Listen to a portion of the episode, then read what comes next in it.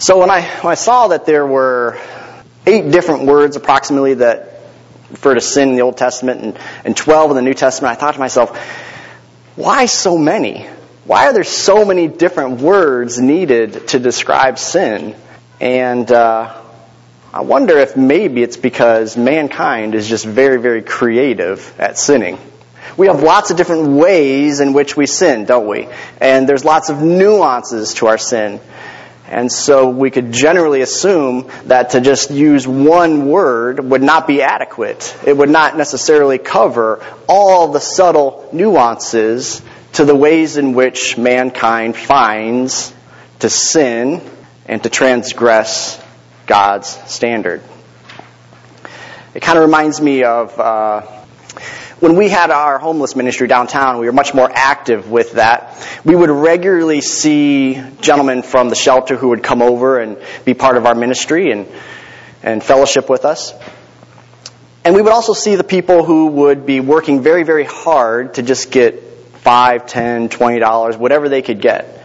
And even just Friday, I'm sitting at the office, and I hear a gentleman come in, and I can tell that he's sort of um, engaging with some of the patrons who are there for the coffee shop.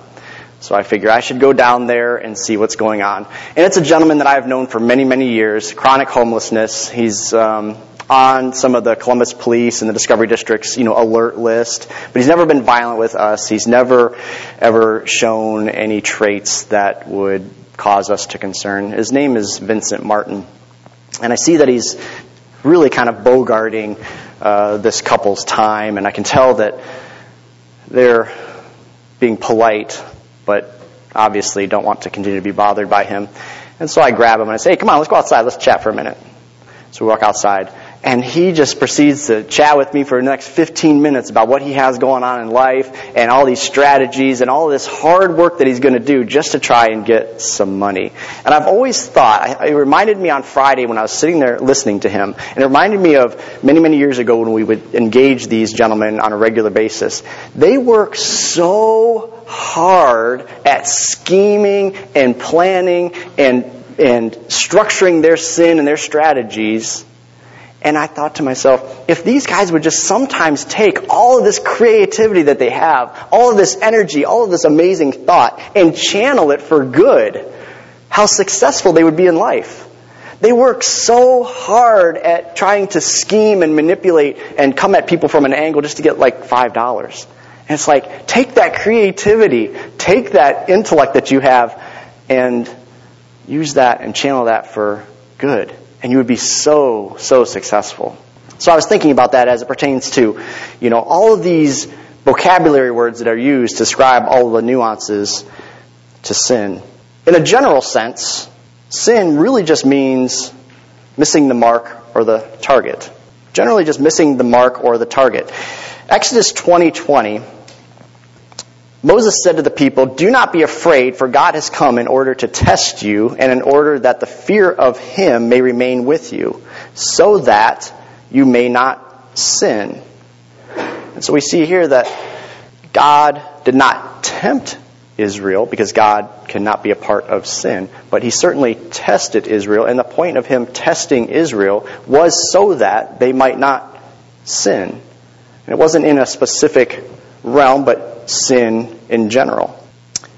Another aspect of sin uh, that we get is something that is morally wrong or broken. Something that is morally wrong or broken. Uh, Genesis 3 5, God said, Do not eat, or you will know good and evil. So, just an understanding of something that is morally wrong. Another aspect of sin that the Bible describes in its many vocabulary is this idea of actively rebelling against God.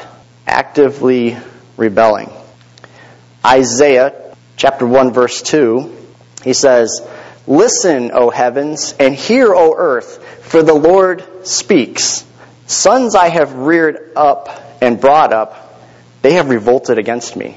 They have revolted again, they have actively rebelled against God. Another aspect of sin that is described is this idea of going astray like sheep or a drunk person might do. Going astray. I'm going to turn to Isaiah for a moment and read Isaiah chapter 28.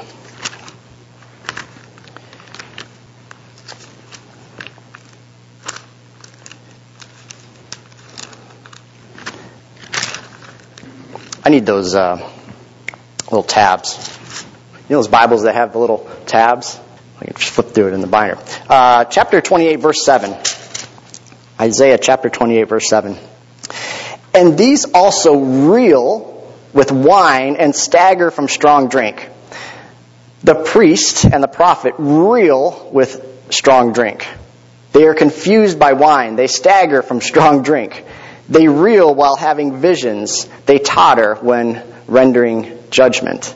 So we see here that an aspect of sin is a lot like sheep going astray, or that a drunk person might do and just wander. Ezekiel 34, verse 6. Ezekiel 34, verse 6. God said, My flock wandered through all the mountains. My flock was scattered over all the surface of the earth.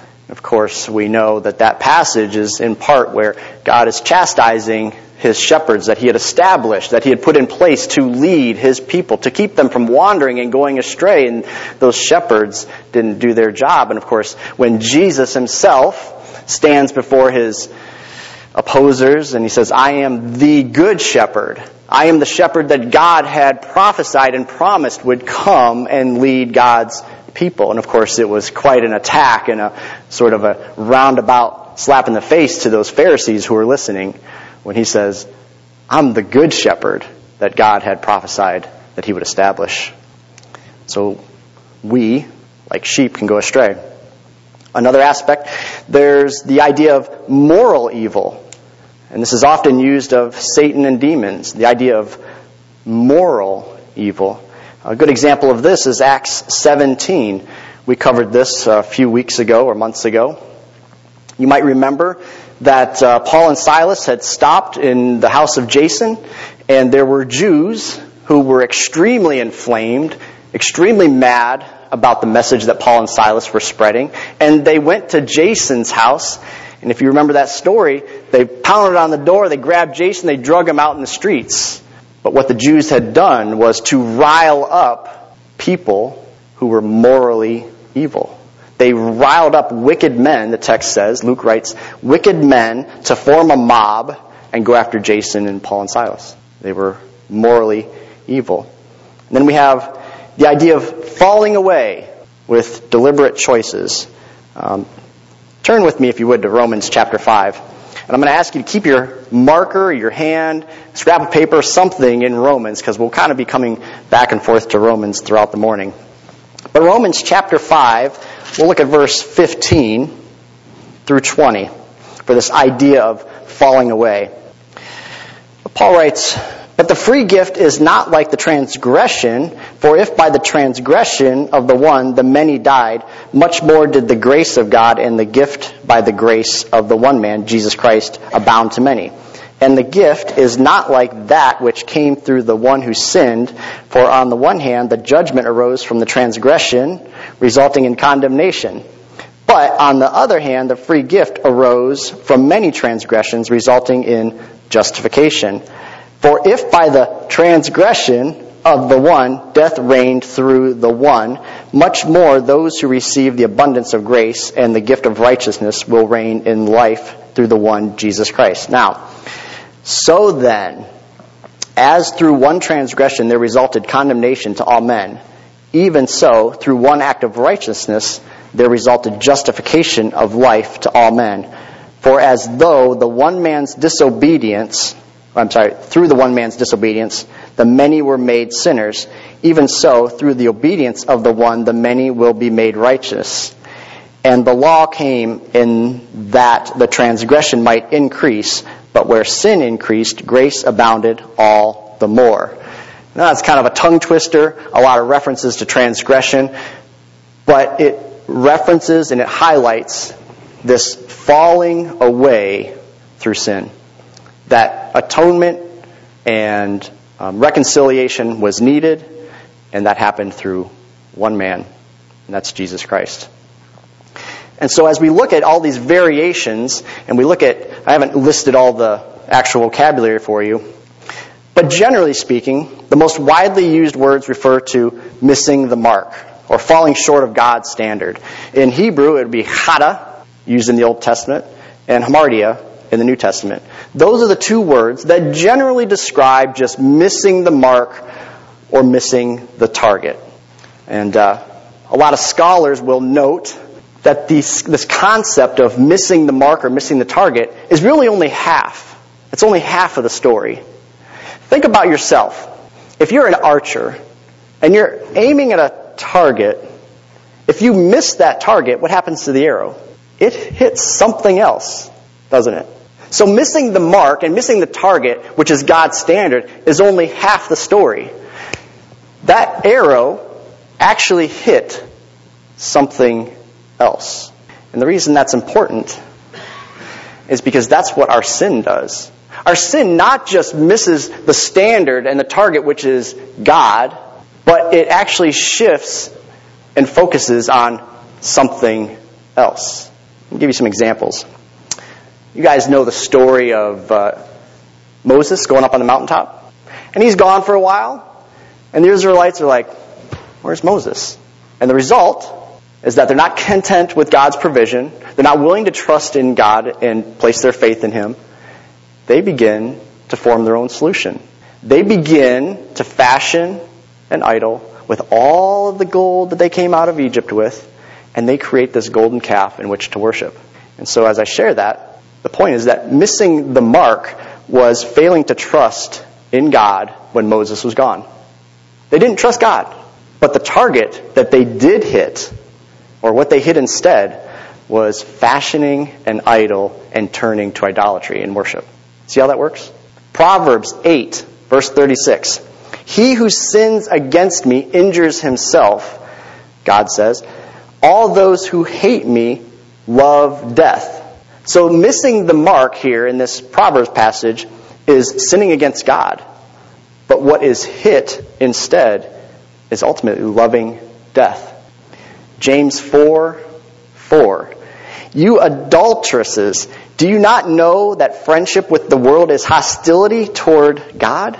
Whoever wishes to be a friend of the world makes himself an enemy of God. So missing the mark is choosing friendship with the world over God. But what is hit instead is becoming an enemy of God. Maybe if we brought this to more contemporary circumstances or current events, think about the pro choice movement. The standard or the mark or the target should be sanctity of life, should be a respect for life, right? But when that is missed, what ends up being hit, I'm going to say, is a love for death. So what, what is missed becomes 180 degrees opposite of what was supposed to be hit, which is the standard of God and who He is, His principles, what He stands for, what He represents. And dare I say that this is even evidenced in the nomenclature that they choose. They don't want to say that we're pro death. They say, we're pro choice. It's so much more palatable, isn't it? But if the target is the sanctity of life and God's standard, which is pro life, then the opposite has to be pro death.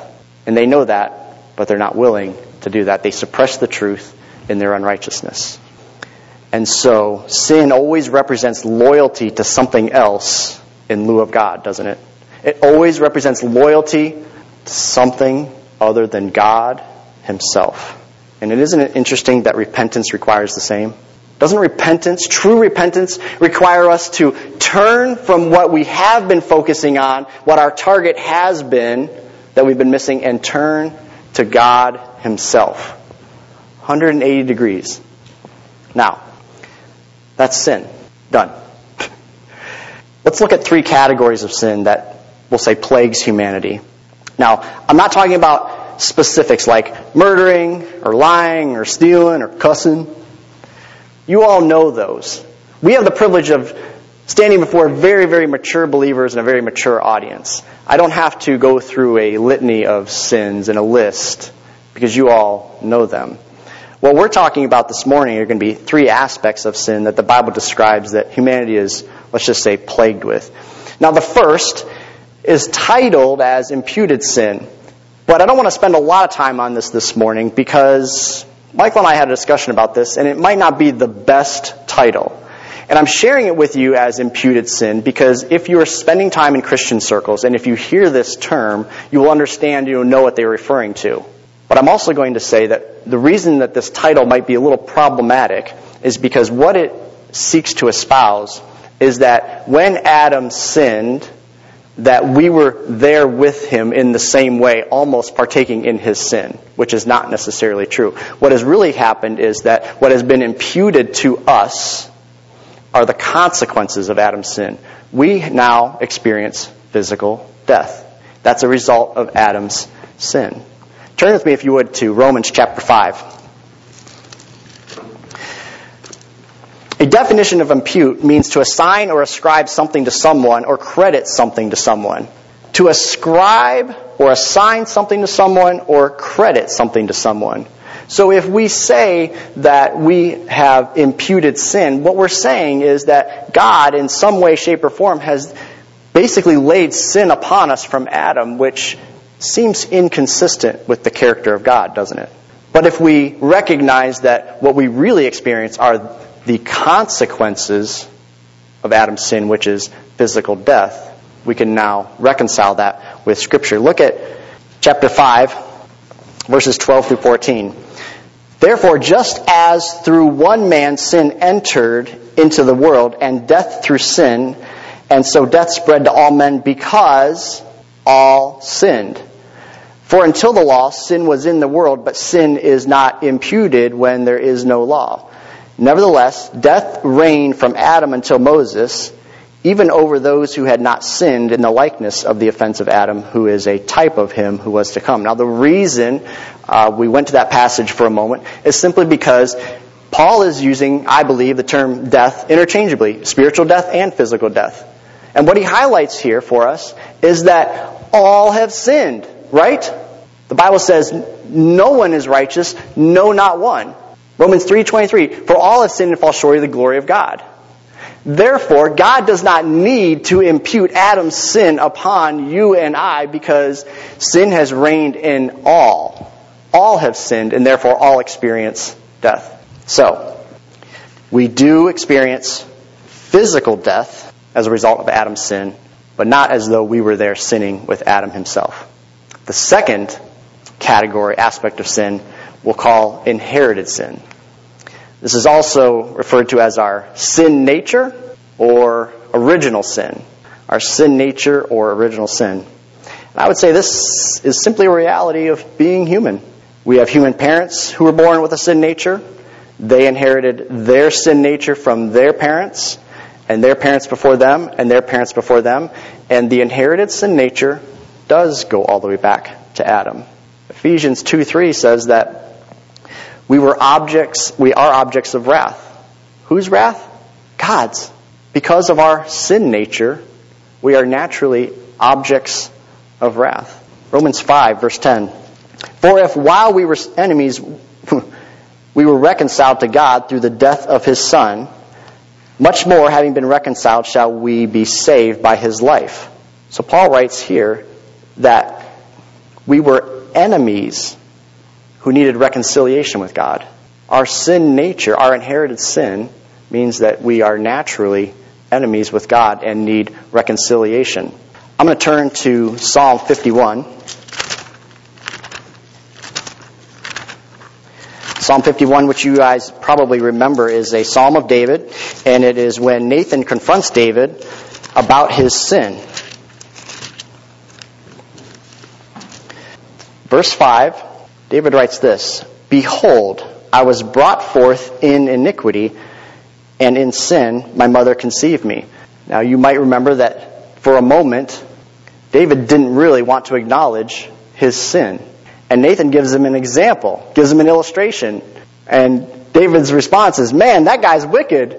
And Nathan has to say, That's you. I'm giving an illustration as to what you have done, what your life is like. And God's Holy Spirit pricks David's heart.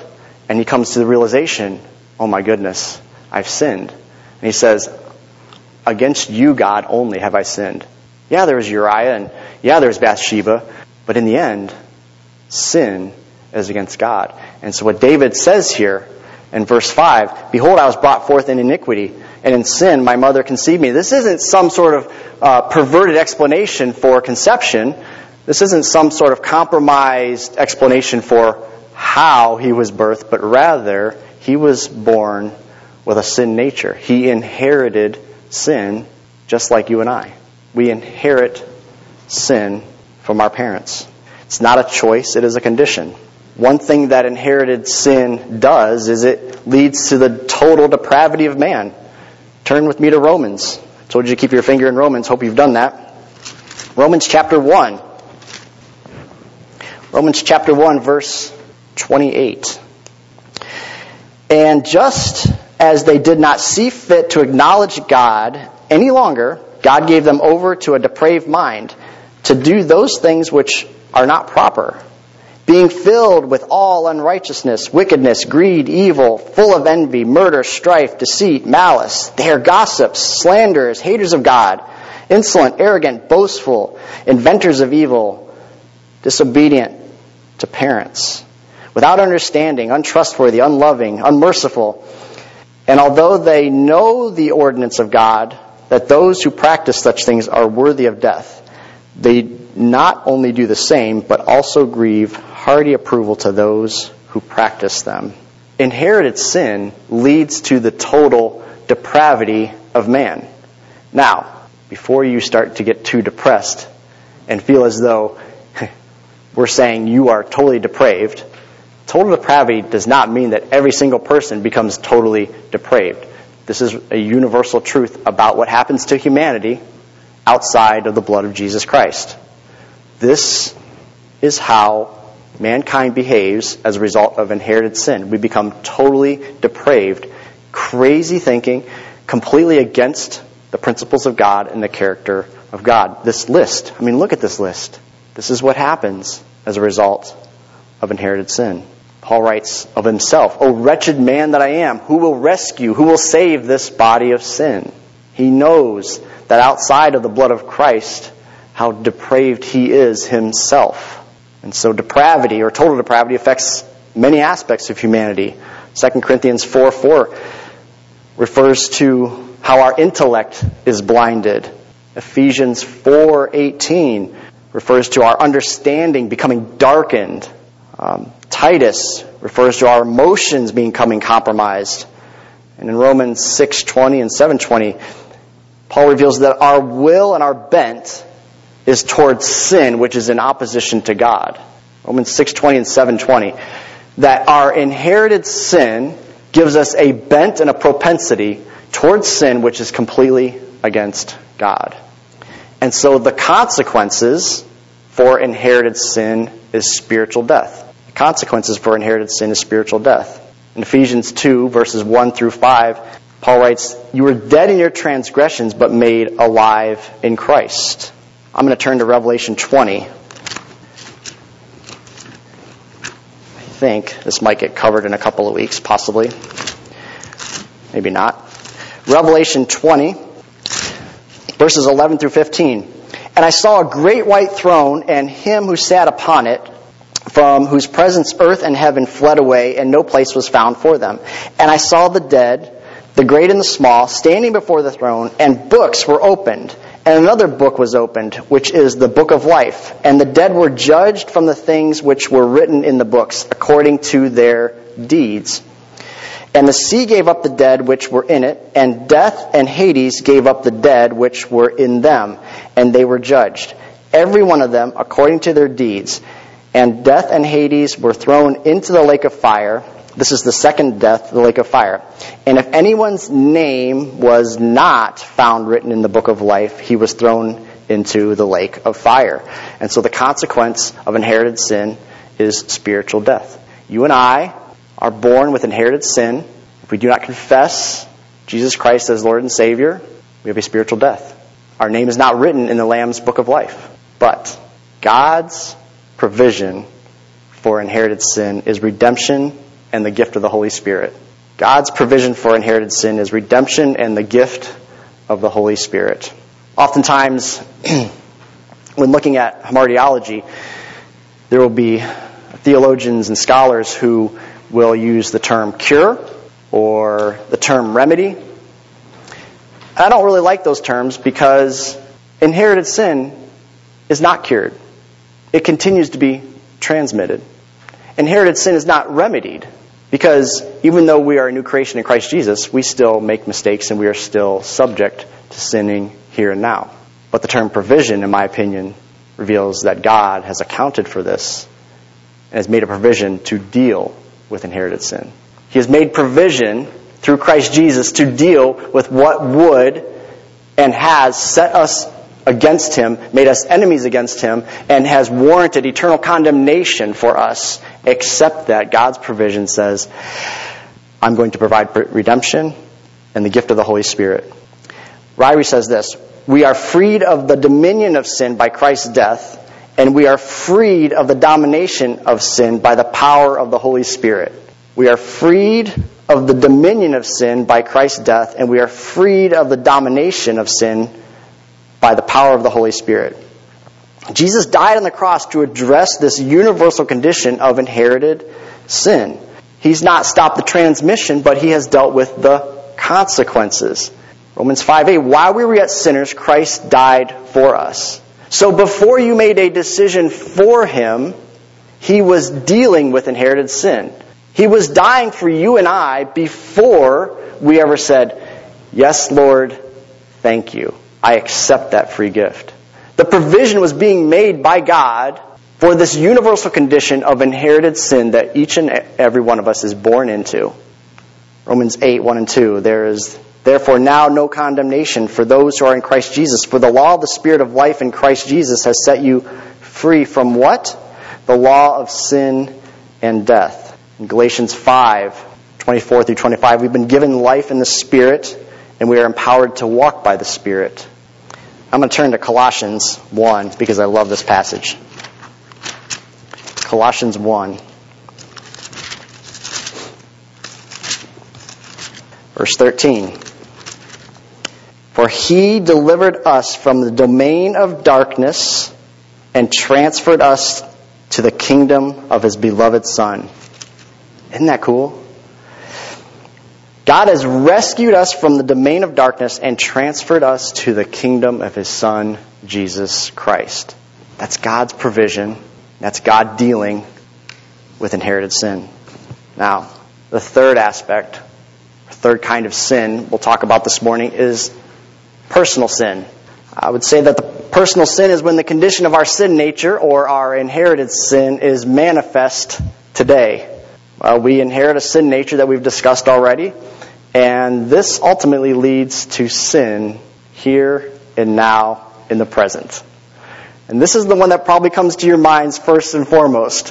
When we talk about sin and hamartiology and the, the theology of sin and the idea of sin, you probably are thinking to yourself what you did yesterday or this morning, and you're thinking very introspectively, and that's fine. And that's personal sin. Look at um, Romans chapter 3. Romans chapter 3, verses 9 through 18. What then? Are we better than they?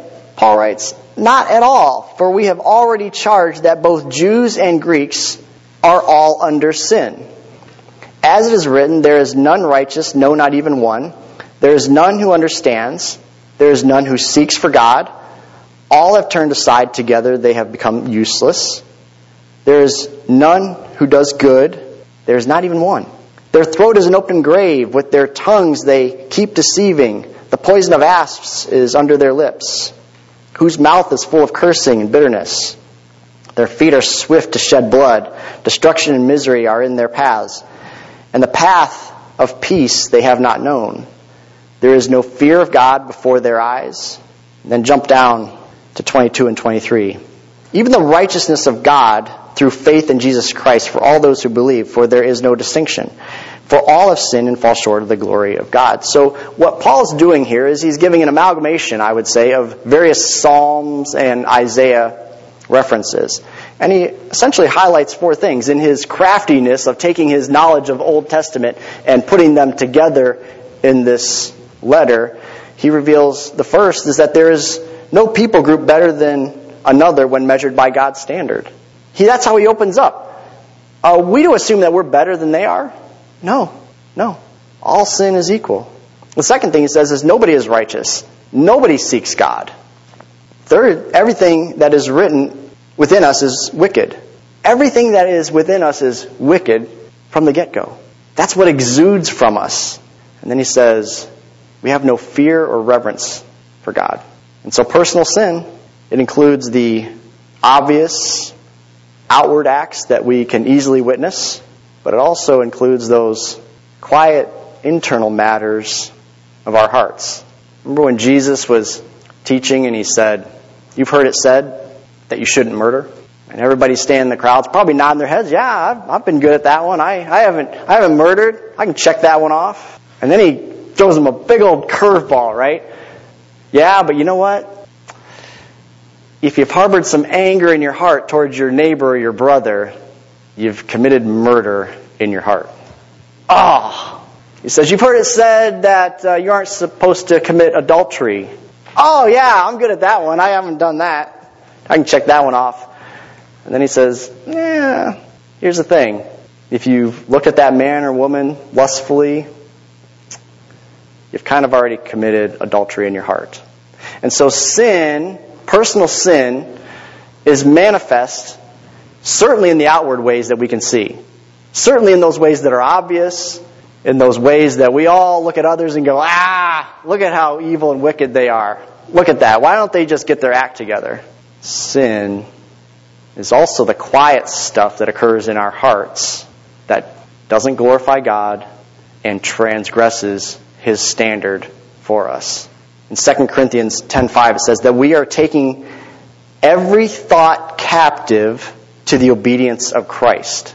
Every thought needs to be given over to Christ because our inherited sin and our original sin, our sin nature wants to go in all different directions. And so we have to be mindful to take captive every thought to the obedience of Christ. James 4:17 if you know the right thing to do and you don't do it, he says, that's sin. Well, wait a second here. Um, so I've, I've checked off all the Ten Commandments. I'm good on those. But now James is saying, if you know a right thing to do and you don't do it, even that, even just the omission, just not doing something when you know what's right, can be sin. Think about what Paul writes in 1 Corinthians chapter 8 regarding Christian liberties. You know, his concern, of course, was a Gentile who understands that that Gentile is neither freed nor condemned by what he puts in his mouth. I am saved by my confession of faith in the Lord Jesus Christ and nothing more. I'm not saved by what I eat. I'm not condemned by what I eat. So I'm going to eat whatever. And so that Gentile might have gone to the marketplace and may have purchased some meat that had previously been sacrificed to an idol and sits down across the table from the Jew who is just appalled. How can you sit there and eat that Gentile? How can you eat that meat that has been sacrificed to that idol up in the temple and sold to you? That is completely unclean. Well, to the Jew, that was really, really important. And Paul says to the Gentile, to the degree to which you basically exercise and, and, and flash your Christian liberty in front of another brother and cause them to stumble, that is sin. You are sinning when you do something like that that causes your brother to stumble. Even if you're in the right, meaning you know and I know you're not condemned by that meat that you're eating. It's just meat. It's just good for your body. I get it, Paul says. But when I sit across from somebody who that's going to be offensive, I don't do that and you shouldn't either. So James says, man, you know the right thing to do and you don't do it? That's a sin. Paul says, you have some Christian liberty and you choose to exercise it flamboyantly and flagrantly in front of somebody else who doesn't understand it? That's sin. Oh, Jesus is really tightening the screws now, isn't he? Well, shoot, we can get the Ten Commandments. We can knock those out of the park. But now when we have heart issues, man, Holy Spirit's revealing to us, hmm, I'm not as squeaky clean as maybe I thought I was. And so we have consequences of personal sin. And the consequence of personal sin is a broken fellowship with God. The consequence of personal sin is broken fellowship with God. Now, for the unbeliever, that's pretty obvious. Personal sin warrants his or her eternal condemnation. He's not in fellowship with God now, and he will experience separation from God for eternity. That's the consequence for the unbeliever. But for the believer, for those of us saved in Christ Jesus, our consequence of personal sin is also a broken fellowship, though temporary. We're not disqualified from heaven. We're not disowned by God. He hears our prayers, but we're sideways with God for a time. Our relationship with Him is tainted. You've been there. You know what it's like when you've maybe been in a season of some unrepentant sin, and it creates a little bit of a conflict between you and the Lord. Not for Him, but it does for you. There was a time between Sayer and Rennie being born that we had a miscarriage. And um, I remember Susan um, sending me a text message. She was at the doctor's office and she had suspected, because of some things that had happened at home, she had suspected that that's what it was, but needed to go to the doctor to just confirm. And at the doctor's office, she, that was confirmed, and she said, Yeah, this is what happened. And I said, Okay. I said, I'm sorry. And I said, We need to talk. Because at that time, the time that that was taking place, um, our relationship wasn't the best. It wasn't terrible, but we were very much like ships passing in the night. And that was a problem. There was a barrier between us by simply just passing in the night and, and not being united like we were supposed to be. And I believe God used that incident and that event as a catalyst, right? Terrible event, very unfortunate. But he used it as a catalyst for us to go, yeah, we got to come together and we got to fix the barrier that's between us. Nothing physical, but I said, we got to talk. And she wrote back, I know. We're in a much better place now, which is great. But I think God does the same with us. You know, we can be like ships passing in the night with God, and we can become calloused in our sin. And God's kind of whispering to us, and He's saying, we got to talk. He's waiting for us to go, I know, let's talk. Remember when Adam and Eve sinned, and their first inclination was, well, to cover their sin, but then hide? God said, Why are you hiding from me? Where are you? Their personal sin created a broken fellowship with their holy Creator. And so God's provision for personal sin is forgiveness through confession. God's provision for personal sin is forgiveness through confession. So, first, for the non believer, personal sin is first covered by a confession of faith, right? That's the first thing that a non believer needs to do is confess Jesus Christ as Lord and Savior. Peter said, Repent and be baptized, every one of you, in the name of Jesus Christ for the forgiveness of your sins, and you will receive the gift of the Holy Spirit. That's what you need to do. Period. Ephesians 1 7. In Him, we have redemption through his blood, the forgiveness of our trespasses according to the riches of his grace. That's what the non believer, or as Matt and I have a friend who says, the pre believer, needs to do. But for the believer, who also experiences a broken fellowship with God as a result of personal sin, the same is true.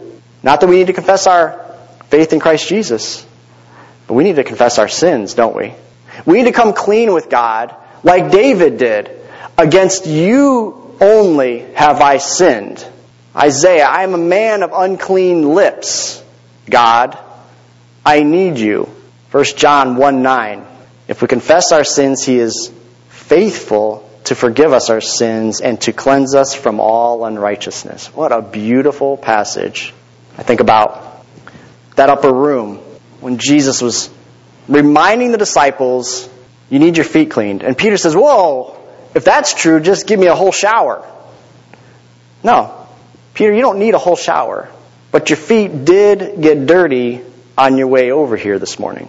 For the believer, we're saved. We're heirs of the kingdom. But on a daily basis, we might sin. And that requires a confession. God, I'm sorry I used that vocabulary. God, I'm sorry I fudged my taxes. God, I'm sorry I whatever. God, I'm sorry. I knew what the right thing to do was, and I still didn't do it. That I committed a sin of omission. God, I am sorry. Please forgive me. Now, the last thing we'll look at this morning is the Christian's protection from sin. We'll just look at three arenas. First being the Word of God. Turn with me to Psalm 119. And keep your finger in Psalm too. After Psalm also after you're there. Psalm 119, verse 11. Thy word I have treasured in my heart. Why? So that I may not sin against you. Your word I've treasured in my heart, and the reason is so that I might not sin against you, Lord. Turn to Psalm 19. This is one of Michael's favorite Psalms, I believe, if I may say that on his behalf. He knows where I'm going. He could recite it for you. Verses 7 and 8. the law of the Lord is perfect, restoring the soul. The testimony of the Lord is sure, making wise the simple. The precepts of the Lord are right, rejoicing the heart. The commandment of the Lord is pure, enlightening the eyes. Ephesians 6:17, the sword of the spirit Paul refers to. Isn't it interesting that the only offensive aspect to the armor of God is the word? Everything else is defensive and protective, and there's one element or component to the armor of God which is offensive, and it is the word of God. Timothy, Paul says to Timothy that all scripture is God breathed and it's good for teaching, rebuking, and righteousness, right? So, one protection that we have from sin is the Word of God. Uh, the second is the intercession of Jesus. Hebrews 7 25. Hebrews 7 25 says that Jesus always lives to make intercession for believers. I think about John chapter 17 when Jesus prays the high priestly prayer he prays to the Father, Lord, don't take them out of the world. I know that your plan is to leave them in the world, but I pray that they would not be of the world. And I pray, Father, that you would protect them while they are left here. So Jesus prays and intercedes on our behalf. In Luke, Jesus stood before Peter and told Peter that Satan has requested and has asked to sift you like wheat. And Jesus says, I'm praying for you, Satan. I am praying for your heart that when you return back to me, which is a little kind of a foreshadow, if you were Peter, you go, what do you mean turn back? What, what are you talking about, Willis? What, what's going to happen? That when you turn back to me, that your faith will be strengthened and that you will be a solid foundation for your brothers. So Jesus prayed for Peter. He prayed for his heart and he prayed that his faith would be strengthened. So Jesus intercedes for us. We have the Word of God. The third we have is the indwelling of the Holy Spirit. We discussed this when we looked at pneumatology. Galatians 5, verse 16 through 24. The Holy Spirit helps us to abstain and put to death the desires of the flesh. And at the same time, He helps us set our desires on the fruit of the Spirit. Remember what we talked about? About generally missing the mark? That sin not only is missing the mark and the target of God's standard, but it's also hitting something else. In Galatians, we're told that the Holy Spirit helps us turn from the wickedness, the stuff we are hitting, back towards the fruit of the Spirit and the stuff that we're supposed to be focused on. So we have the indwelling of the Holy Spirit. 1 Corinthians chapter 2 verse 10. 1 Corinthians chapter 2 verse 10 the spirit reveals the things of God and searches the depths of God for us. He reveals to us things that only God knows. Things that we could not know without him. And so part of our protection occurs through the word and staying in the word and diligently writing that on our hearts and studying it, the intercession of Jesus and the indwelling of the Holy Spirit. You guys have heard it said that sometimes the best defense is a good offense, right? I don't know if any of you have been watching the news. Not that big a deal, but the Big Ten is now including two more teams from California, right? They're up to 16 teams maybe, and there's discussion about Notre Dame joining the Big Ten. You know, what this is potentially going to turn into, and what college football has turned into at large, are these big shootouts. Remember the days of Woody Hayes when it was like the score was five or seven to two. Rare score. Low scoring games, right? Just huge defensive matches. Now the trend is these big, powerful offenses score as many points. Sometimes these games are simply being won because the offense is racking up so many points on the other team. And defense is sometimes prioritized and sometimes not in this current season of college football. I think that's what we're going to see in the Big Ten. My point is this, that, you know, one of our best defenses towards sin is a great offense, is to be in the Word regularly, to be praying, to be in communion with the Father. Sure, we have the Father that we can go to through the blood of Jesus Christ, as John writes, and confess our sins because He's faithful to forgive. That's great. That's amazing. But maybe not getting into sin in the first place is a great defense. Speaker static. And so I just want to say this in closing. God has given us the tools and equipped us to reject the sinful tendencies that we have. That doesn't mean that you're going to live a perfect life. Don't shoot for a perfect life because that'll be frustrating. But He's given us and He's equipped us with tools to reject the sinful tendencies. James says, Submit yourselves to God, resist the devil, and he flees. Submit to God first, resist the devil whispering in your ear, and he's going to flee. Focusing on God is our primary goal. And we need not become depressed or fatalistic about sin. Our sin doesn't surprise God. You know that, right? God is not surprised by our sin. He's got it covered. He's made provision. And so, last thing I'll share is a quote that Matt had shared with me this week. C.S. Lewis writes this Progress means getting nearer to the place you want to be. And if you have taken a wrong turn, then to go forward does not get you any nearer. If you're on the wrong road, progress means doing an about turn and walking back to the right road. And in that case, the man who turns back soonest is the most progressive man. C.S. Lewis tells us right there you can be on the wrong road. God gets it. He knows. He's not surprised. But our job is to do the about face. Don't continue down that. Do the about face and get back to the right road. He's given us the tools. He's equipped us with the Holy Spirit. And He's shown us that if we're faithful to confess, He's faithful to forgive.